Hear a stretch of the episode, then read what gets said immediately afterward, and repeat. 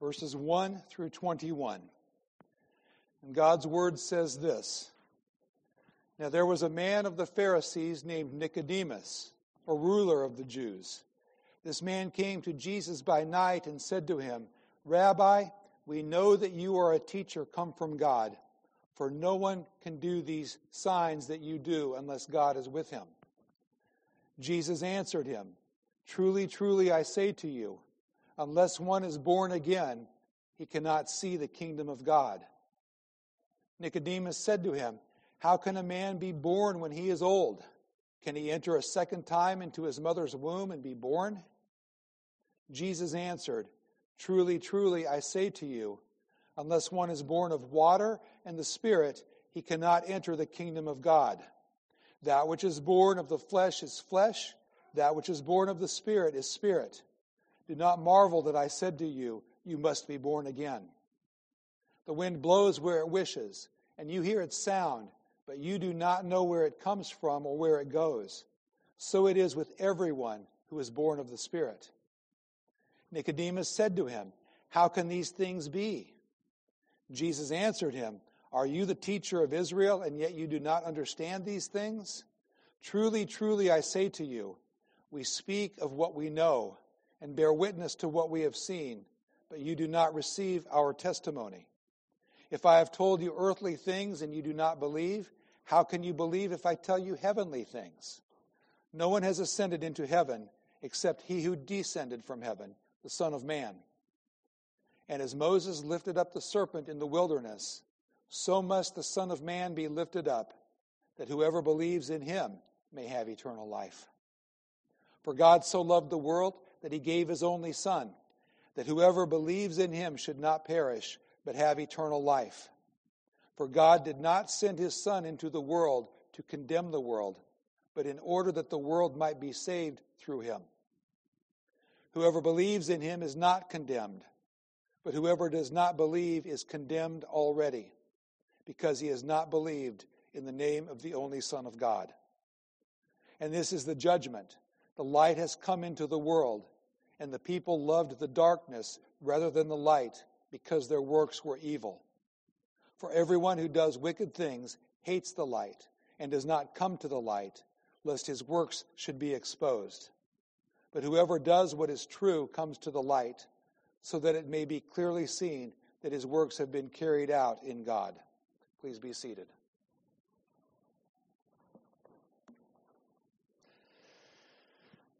Heard about Spirit.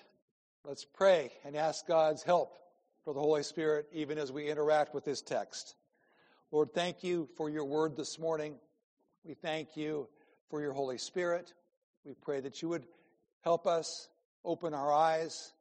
Uh, some of us may uh, be so familiar with this passage that it, it'll be good for us uh, to uh, see, uh, be reminded of what we've already seen and known. For others, this might be brand new material from your word. And we ask that you would help uh, all of us, enable us to get what you want for us to get. And we thank you for Jesus, who this passage points to. In his name we pray. Amen. This is a very, very famous and familiar passage. I was in a nursing home one time with a um, visiting a, a, lady, and I would go, and, and uh, she just slowly deteriorated. Um, before she really went downhill, uh, she, she forgot a lot of what she knew.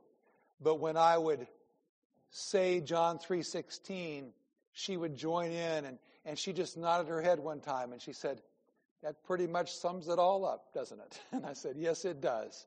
Yes, it does.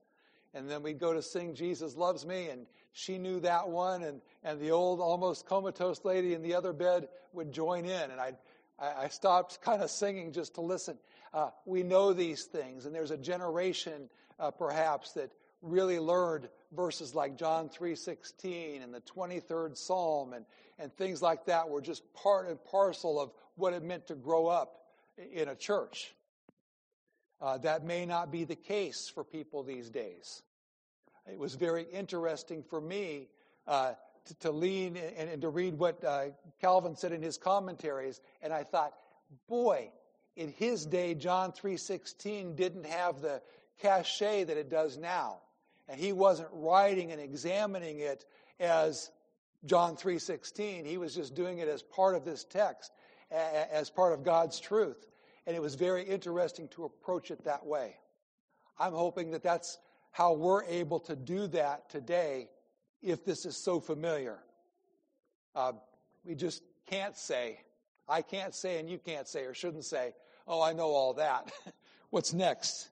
Um, let's look at this text together and let's see what's going on. Um, uh, four points uh, in this in this passage, just to help us as we as we look at it. Uh, divides itself that way. First is a ruler's misgivings. That's the first two verses. Then a teacher's curriculum. And that, I didn't write those, that's 3, 3 through 15. God's motivation. And finally, godly results. And we'll give the verse breakdown when we get there. But first of all, a ruler's misgivings.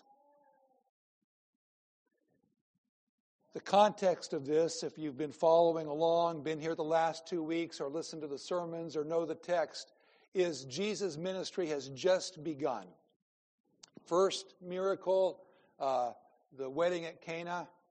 He comes to Jerusalem.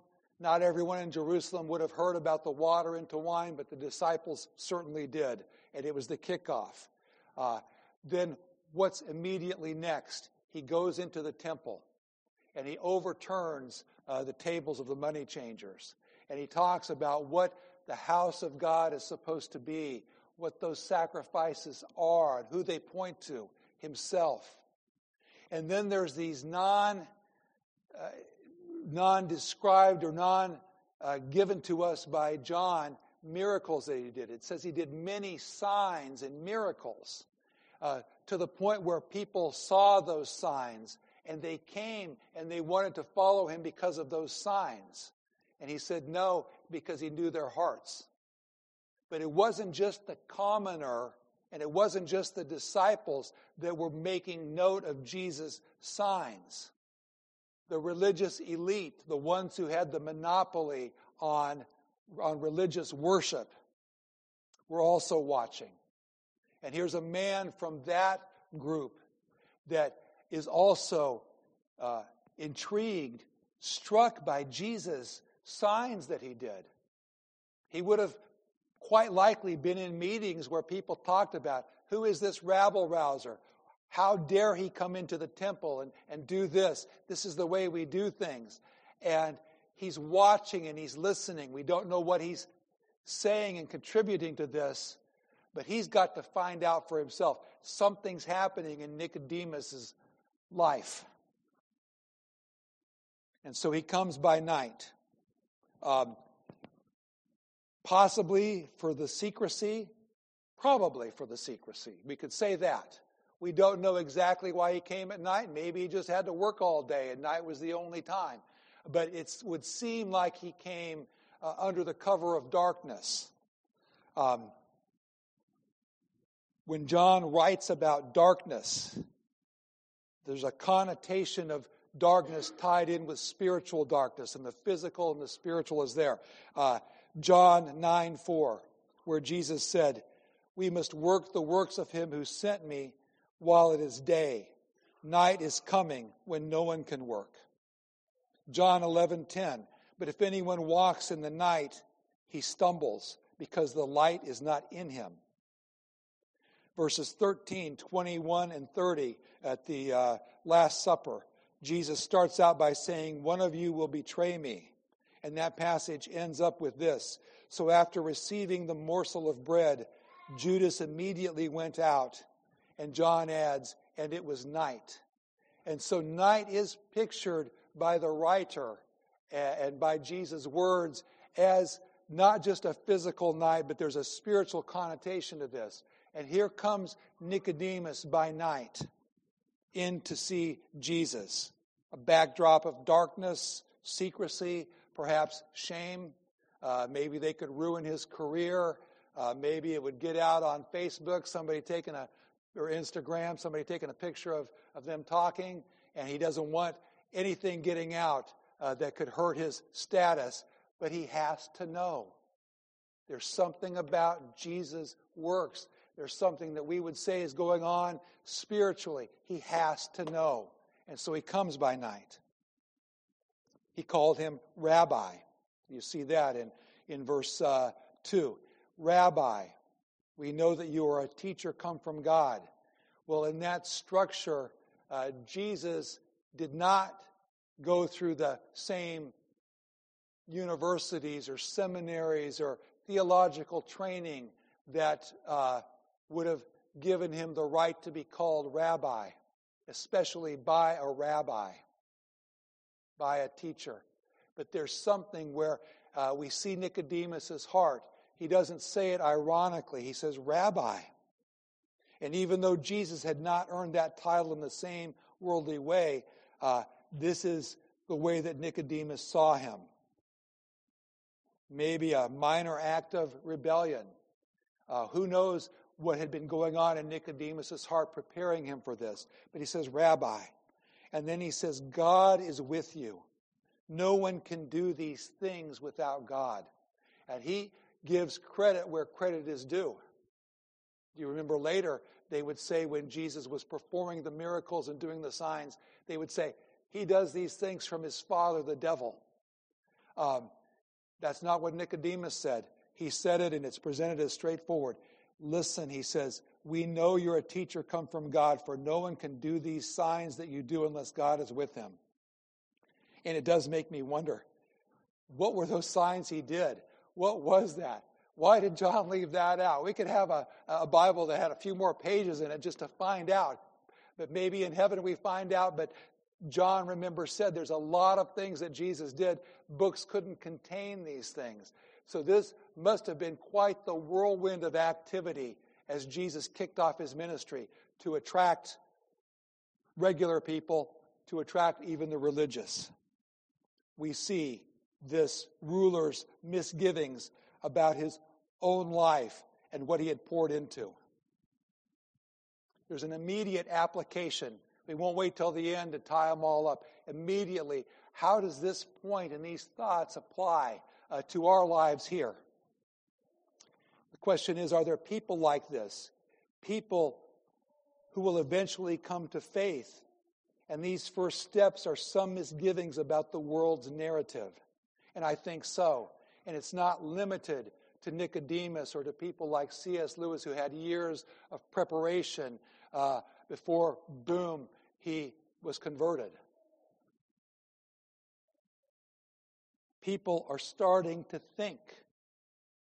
Somebody asked in men's group, Do you think with all of this absolute, utter craziness that we never saw coming in the world, uh, this that we grew up with, where there things were pretty stable and we knew there was bad and good, but it was more stability, and now there is less stability. Do you think it's making people question the world's narrative, and do you think this is a time for them to ask spiritual thoughts? And there was general agreement among our men and our men's group that yes, these are the conversations they're having. People saying something's going on. There's less of a satisfaction with the world. Uh, you put your faith in an institution, uh, it lets you down. It surprises you, and things aren't what they seem. And maybe, maybe, uh, how about if I say certainly, certainly, the Lord is behind these things. And we don't know, but that, that there is going to be a, a, a, along with the dissatisfaction of the world's gods, a, a, turning to the real God. And the Holy Spirit may be doing this just as we see the Lord working in Nicodemus's life at that time. So Jesus then takes this leader, this teacher, and he challenges his curriculum. Right away, this is verses 3 through 15. Right away, Jesus answers him. And you see all the times in here he goes, King James would say, verily, verily, or truly, truly. Uh, uh, three times in this text, he says this Truly, truly, in this time, I say to you, unless one is born again, he cannot see the kingdom of God. So here's Nicodemus uh, purporting to see glimpses of the kingdom of God. And Jesus is saying you can't really see the kingdom of God unless you are born again. Several interpretations of this passage and explanations, some of them just tied to the history of the commentators. Uh, many are valid on their face, but Nicodemus' response, we know what he's not thinking. Nicodemus is not thinking by his answer when he says, Can a guy be born again? Come on. Can I crawl back up into my mother's womb and be born again and start over? He didn't really think Jesus was talking about reincarnation. Uh, here's a rabbi talking to a rabbi. They're talking in metaphor. Jesus is saying, Nick, you have got to examine everything you've put your faith in. You've got to re examine all of your beliefs. Essentially, you have to start over. And the Christian life is like being born again and learning the language and learning to trust your father and your mother, learning to uh, walk spiritually. Uh, you've built a career, and your career is on sinking sand. Where somebody said, What if you uh, climbed the ladder of success all the way to the top and you found out it was leaning against the wrong wall. That's what you've got to do. Get right back down and start over again. Used to tell the teenagers, uh, you know, they get caught doing something. Sitting in the office, there's the teen, there's their parents, pretty glum, figure out which parent's mad, which is which is grace. How are we going to work with this? And we would always tell the teens the same thing. One, God must love you very much, or you wouldn't have gotten caught. The ones who don't get caught, that are just uh, let go, uh, uh, this is God. This is God's grace. But then I would always say this you've built this wall of trust with your parents, and you've painstakingly, through your eight year old years, through your 12 year old years. You've made good decisions, 13, 14, and now you're 17, and you've blown it. And you've fallen all the way back to the bottom of that cliff. Um, you got to start over and build that trust. You have betrayed that. And there's some pain, but you've got to start again. Uh, that's hard. It's hard in a marriage when a husband or wife has to rebuild the trust of the spouse It's hard for a kid. And it's hard for Nicodemus to start over. To start over. And Jesus is saying, everything that you've constructed in your mind, even as you've used Holy Scripture, has to be rebuilt the right way. And Nicodemus said, Can I even do that? The Bible talks about salvation being a whole revolution of thinking and living. Here it's described as being born again and starting over. Other places it's described as turning from death to life or being blind to seeing. And Jesus said, Yes, it is radical. Salvation is not something you just add to what you've got and keep on going, and that just like, like changing the batteries in, in your battery pack. Uh, this is revolutionary. Christianity is different. And you need this, Nicodemus. Nicodemus said, How can a man be born when he's old? Can he, can he enter a second time into his mother's womb and be born? Can I start over? And Jesus said, Another, truly, truly, I say to you, unless one is born of water and the Spirit, he cannot enter the kingdom of God. Uh, some people use this wrongly to say that uh, baptism is part of your salvation. You have to be born of the Holy Spirit, then you have to be baptized. And baptism, uh, which we know is a work, uh, uh, baptism will not save anyone. It's your faith in Christ. And just look at uh, water and spirit, Jesus talking uh, interchangeably as he will do with spirit and wind. The reason why all of us who baptize, whatever our, our baptismal mode, but, but if there's a Christian church that baptizes, uh, we will recognize, for instance, uh, Trinitarian, baptized in the Father, Son, and the Holy Spirit, and water, because water represents the Holy Spirit. Uh, And so, born of the Spirit, born of the water, you've got to be born again. It's got to be a spiritual thing. Then he goes on to talk about this uh, spirit and wind, which is the same Hebrew word, ruah, spirit, breath, wind. And he says this uh, that which is born of the flesh is flesh, that which is born of the Spirit is spirit. Do not marvel that I said to you, You must be born again. The wind blows where it wishes, and you hear its sound, but you don't know where it comes from or where it goes. So it is with everyone who's born of the Spirit. You don't see the wind, you see the effects of the wind. Holy Spirit moving and sweeping through uh, places, uh, through hearts of people.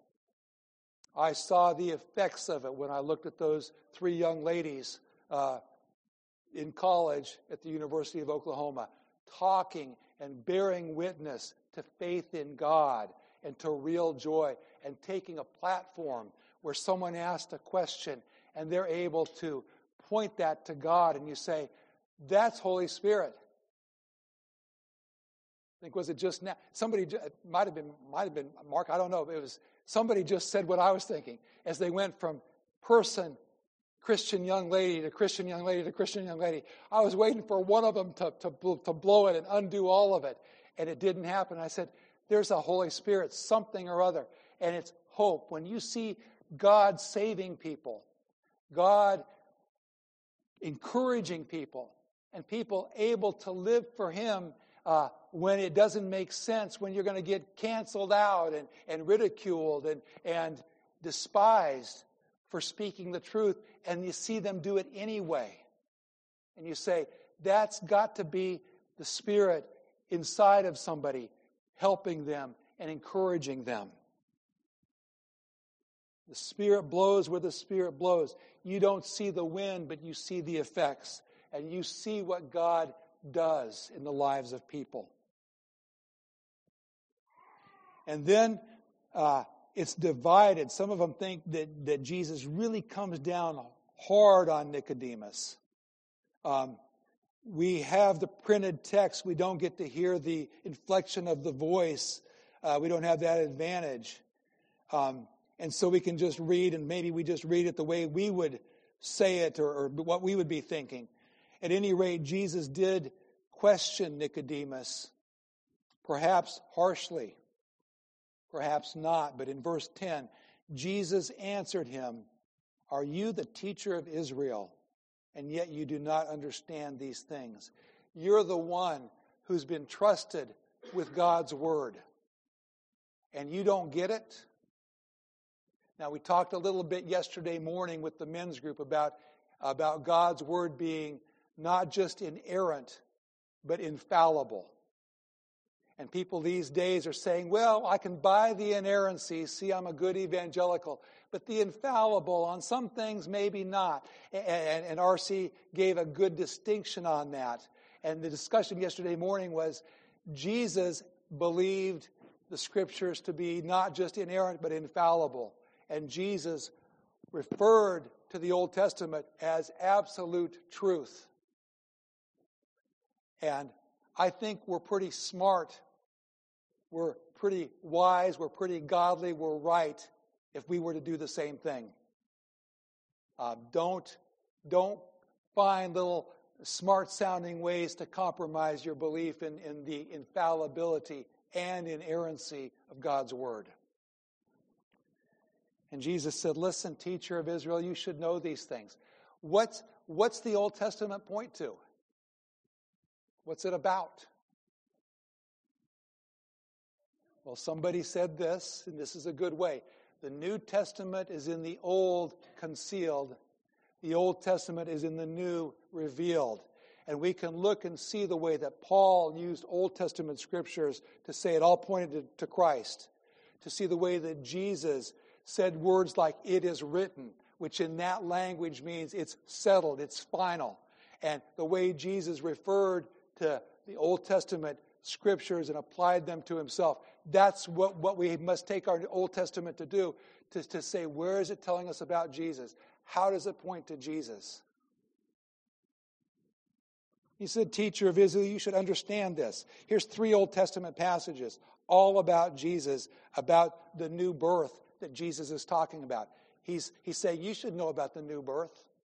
You should know that there's a change that comes in a person. It's not external, but there's something inside. Uh, I'll read them real quick here. Deuteronomy 30, verse 6.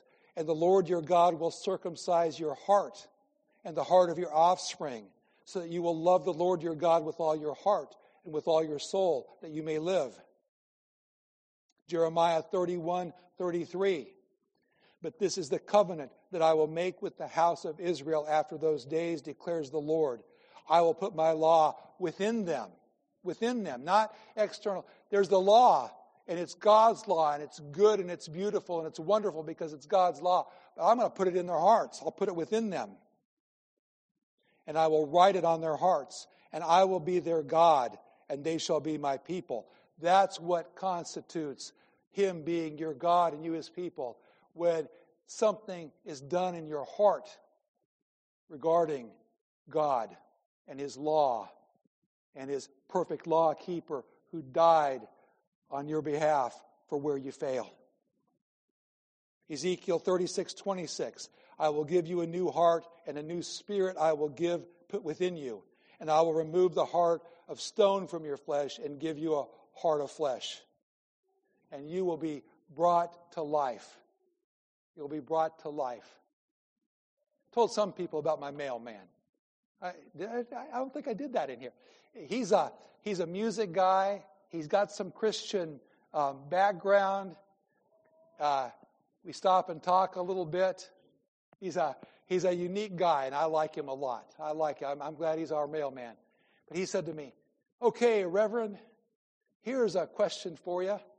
He said, Next, he says, You don't have to do it now, but it's a possible sermon series. He said, uh, Come up with 10 songs, pop songs, that would exemplify uh, the Christian faith. Just the titles. I said, I can't find pop songs that do that, but I can get some titles that do. Yeah. And I forget what one he gave. It was kind of an interesting one. Oh, I'll tell you what it was. He said he thought that Christianity could be exemplified, and he, he put it down to two songs. He said Amazing Grace, of course. But he thought the Beatles, I Want to Hold Your Hand, would be a good one. And I said, I, you know, I'm not, not so sure about that. But I, I, next time I saw him, I said, I got three. I said, I've got a song by a guy that said, I would die for you. Um, and then I, I mentioned the title of the Chicago song, I Am Alive Again. And he liked that one because I wanted to talk about the resurrection. So I'm going to come up with some, some song titles. I'm going to put scripture passages because I think he'll go look. And that might be my way to, to help evangelize with him. But being alive again, I was thinking of Jesus being alive. But don't you know, don't you know that when you get saved, you also are alive again? There is a new birth. Jesus is talking about life, real life, true life. And there is a, a life that comes to a believer. And that's why Jesus said, Be born again. And he saw the Old Testament as truth. And he says, You teacher of Israel that, that deals in these Old Testament scriptures, you should know. And then he comes to this one text that Rick read for us this morning in our Old Testament reading from Numbers. Numbers 21, verses 4 through 9. Um, tempted to read it again, but I think maybe you remember it. But, but if you want to write it down or just look at, the cover of your worship folder and look at it later. But 21, verses 4 through 9. Uh, the people had been delivered. God kept delivering, and yet they grumbled. And God sent the serpents there, and the serpents were devouring them. They grumbled against God and against Moses. And God said, Put that serpent up there, the bronze serpent up there, and everyone who's bitten by these venomous, poisonous snakes that looks on that shall live. I looked for it in our hymn book. It's not in there, but uh, I bet, I bet, uh, uh, probably Victor, you sang it growing up in the Baptist uh, churches in the association. Look and live, my brother, live. Look to Jesus now and live. I have a message from the Lord, hallelujah. Look to Jesus now and live. That was a song that I grew up singing. Uh, look and live. And he said, As Moses lifted up the serpent in the wilderness, so must the Son of Man be lifted up. Uh, and he's taking this Old Testament passage and saying, here's how it points to Jesus. Son of Man must be lifted up that whoever believes in him may have eternal life.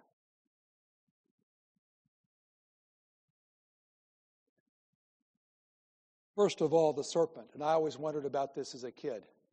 Why would Jesus represent himself as a serpent in this text? Like I thought the serpent was always the bad guy. That's the devil in the Garden of Eden. Uh, you know, snakes. Why does it have to be snakes? That type of a thing. No serpent. But why would Jesus call himself and refer to himself? Why was in this one a typology of Jesus as a serpent? I understand the perfect lamb. I understand the various uh, sacrifices, but why a serpent on a pole? Well, here's my buddy Calvin, the first of three Calvin quotes you get uh, this morning.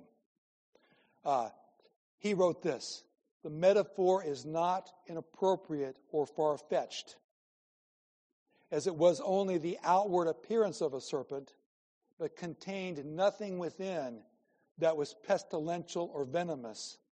So Christ clothed himself with the form of sinful flesh, which was yet pure and free from all sin, that he might cure us in the deadly wound of sin. And I like that. There was nothing in the, in the living serpent, they didn't fill it with snake venom. It was a serpent that was a serpent to heal him from the serpents. Christ was in the flesh, but it wasn't a flesh that was corrupted, that was sinful. Uh, and, and that's a good picture. Not saying he was a serpent, but he's saying he could heal. I didn't go deep into that uh, this week. I just started thinking about it. And, and I hope I keep thinking. But this is similar, I believe, to Jesus' baptism. And people say, well, when baptism by John, which is a different baptism than any of us do. Uh, why would Jesus get baptized? Because they were John was out there baptizing um, as a symbolic. I'm a sinner and I'm going to be washed from the sins. The Essenes did that and all of that. Why would Jesus do that? Because Jesus was in the flesh representing us as the second Adam. And so he was baptized, though without sin.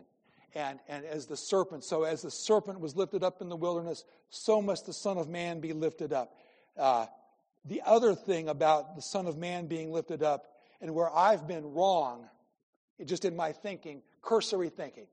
Uh, I always thought, well, so must the Son of Man be lifted up. That's obviously, I said, obviously. And sometimes when you say obviously, that's the time to go back and, and check is it really that obvious? Obviously, that's Jesus on the cross, being lifted up on the cross.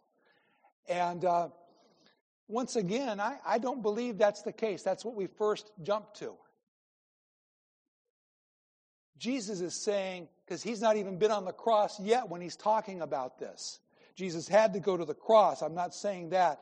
But the Son of Man being lifted up is a way of saying, proclaimed loudly and clearly, where all can see Jesus, the crucified, resurrected uh, Jesus being lifted up for the world to see. Here's one that Nicodemus would have known. This is Isaiah 2, verses 2 and 3. It shall come to pass in the latter days that the mountain of the house of the Lord shall be established as the highest of the mountains and shall be lifted up above the hills, and all nations shall flow into it. Wait, their flowing is supposed to be downhill, but the nations will flow in to God's kingdom lifted up for all to see. And all the nations shall flow into it, and many people shall come and say, Come, let us go up to the mountain of the Lord, to the house of the God of Jacob, that he may teach us his ways and that we may walk in his paths. Uh, once again, in favor of Jesus lifted up, meaning Jesus proclaimed, all of his person and work proclaimed. Uh, Paul in Galatians 3 1, when the Galatians were reverting back to their legalism, and he writes, O foolish Galatians, who has bewitched you? It was before your eyes that Jesus Christ was publicly portrayed as crucified. Well, it wasn't before their literal eyes because they weren't there when Jesus was portrayed. But in the preaching, Jesus on the cross was portrayed, and they saw that. And Jesus is saying, once people see who I am, sent from God to be the perfect sacrifice and to be the propitiation, to bear God's wrath instead of people who deserve it. Absolutely.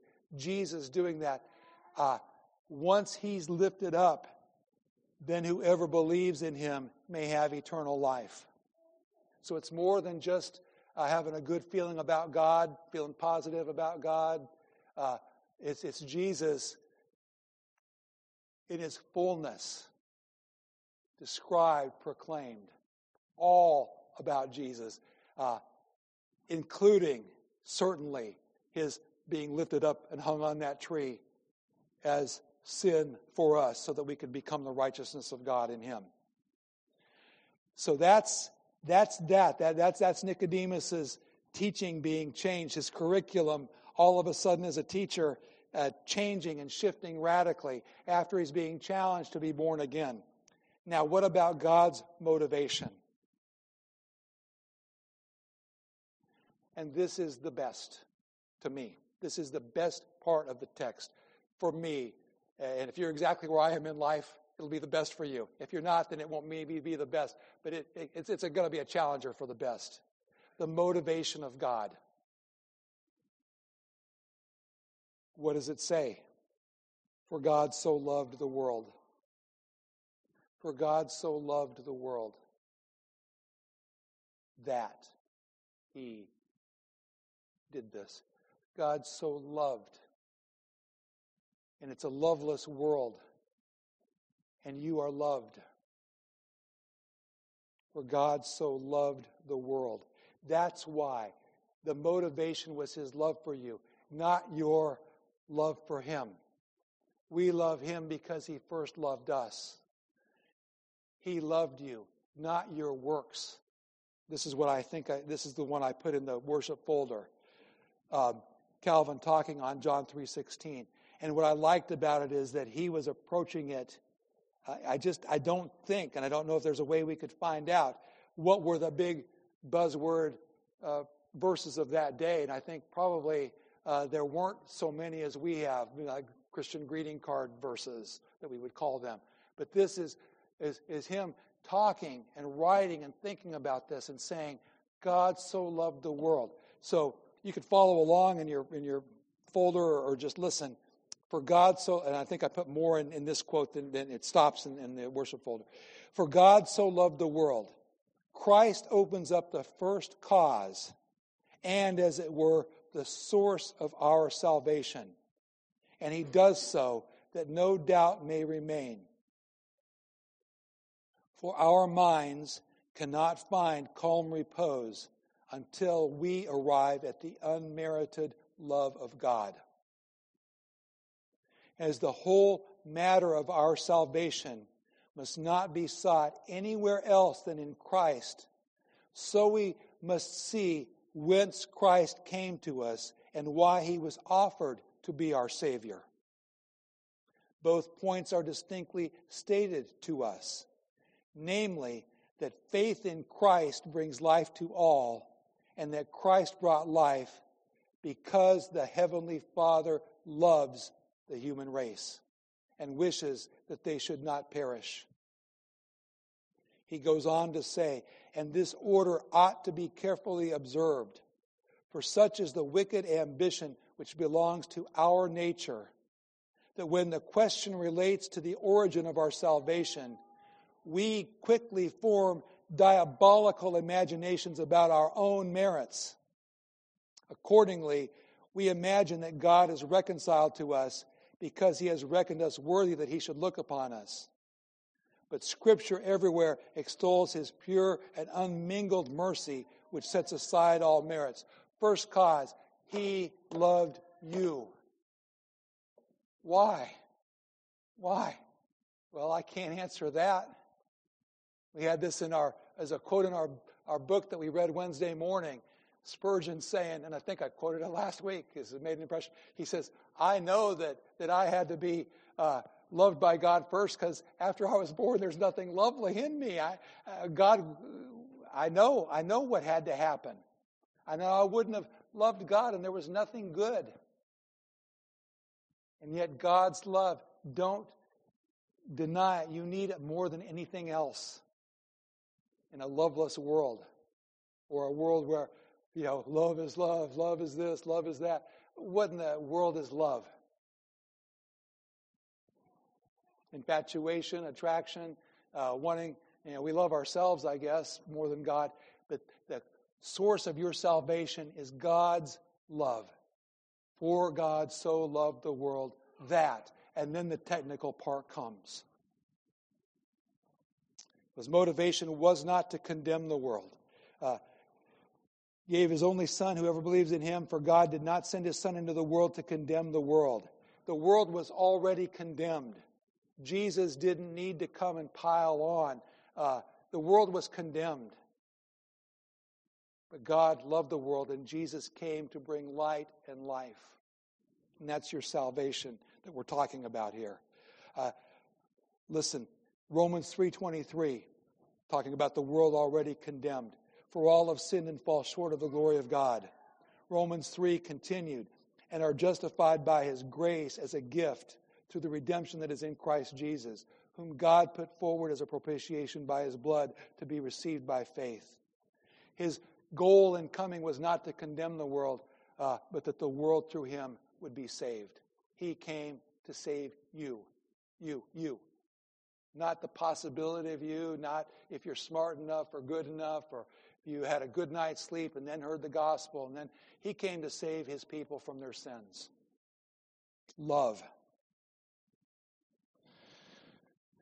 When it says that the world might be saved, people say, well, then, uh, the Bible, I've already found.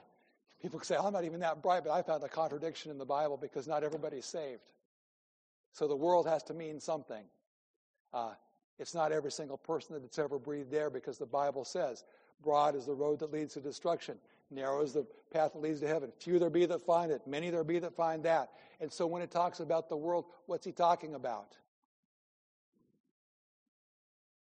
He's talking about all sorts of people from all over the world men, women, Jew, Greek, every economic strata.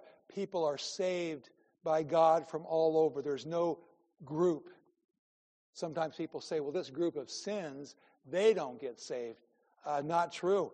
Uh, in heaven, you're going to find all sorts of people uh, if you look, I don't even know if we're going to care or, or all that, but in heaven, guaranteed, there are all sorts of people. And you just read Corinthians where Paul gives a sin list and he, he talks about this.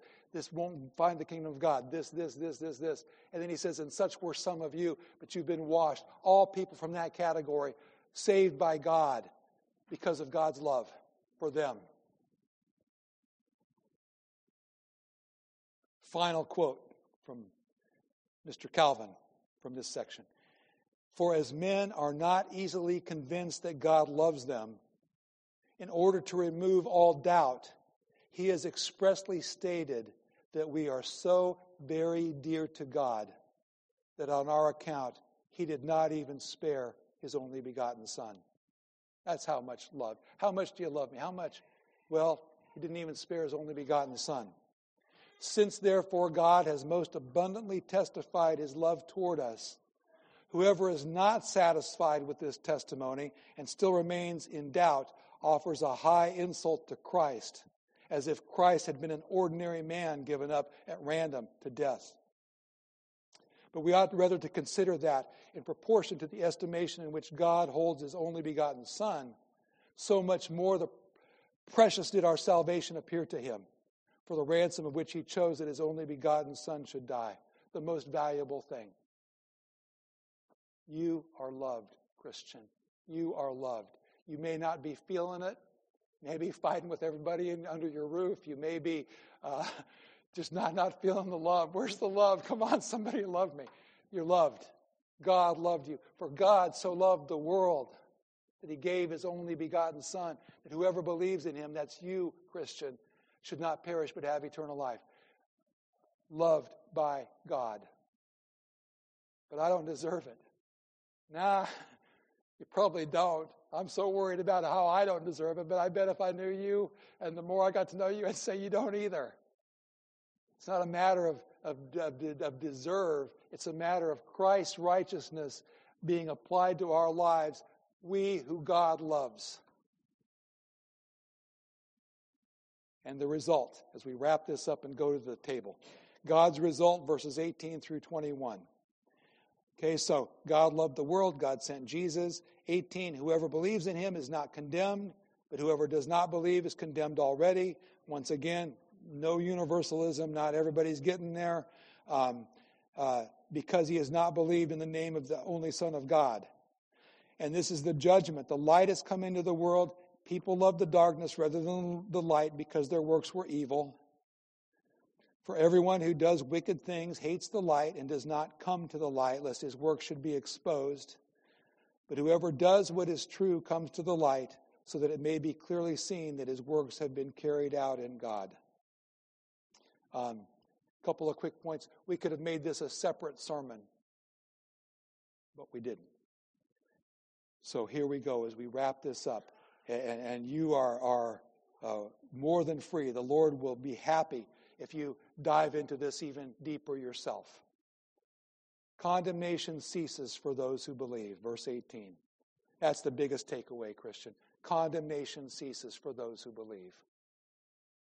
Jesus said, Whoever comes to me, whoever the Father gives to me will come to me. Whoever comes to me, I will in no wise cast out. Don't think all these layers ahead make excuses. You feel like uh, you, you understand that you need to repent. You understand that Jesus Christ is, is the source of salvation. You come to Christ in repentance and faith, you're a Christian. There's a division in people. Second, as we wrap this up, there's a division in people, sheep and goats. There are those who love God and those who don't. Repentance and faith moves us toward the light. A hardening and a hatred of the light uh, continues to move people away. And so we ask ourselves, after the big point that I hope you got, that you are loved, even if you don't even have, have the weight of it hit you uh, yet, as it won't hit us until probably till heaven fully. But you're loved as a Christian. But then the, the concluding point before we pray and, and go to the Lord's table is that there are two groups of people in the world, and that's it. There are those who do what is true that come to the light, then, those who have seen the Son of, of Man lifted up, they've seen Jesus as fully, uh, perfectly human, perfectly God. They've seen him as, as not sinning, they've seen him as the substitute for their sins, and they place their faith in him. And there are people who reject that, and that's it. That's it. Uh, we used to sing a song in in uh, our Sunday schools, one door and only one, and yet its sides are two. You guys sing that? Some of you guys remember that? Oh, okay. One door and only one, yet its sides are two. Inside and outside, on which side are you? One door and only one, yet its sides are two. And the Christian says, I'm on the inside, and the question is, on which side are you? And, and uh, there's a free offer of the gospel. It's here right now. It's here while you're breathing air. And I would say, get saved. Come to the Lord. Receive the offering. Uh, uh, uh, receive Christ. Uh, that's biblical terminology. And Jesus said, As many as believed him, to them he gave the power to become the sons of God. Let's close in prayer. Lord, thank you for your word, for this uh, wonderful, familiar text. Thank you for uh, ex- breathing this word out and having John write this. We thank you for the faithful uh, translations uh, through the years of, of all of your scripture, including this passage. And we thank you for the reminder. Uh, thank you especially for the reminder that uh, we are loved. We are loved by you so much that you sent Jesus, uh, who you loved, for our salvation. It's in his name we pray. Amen.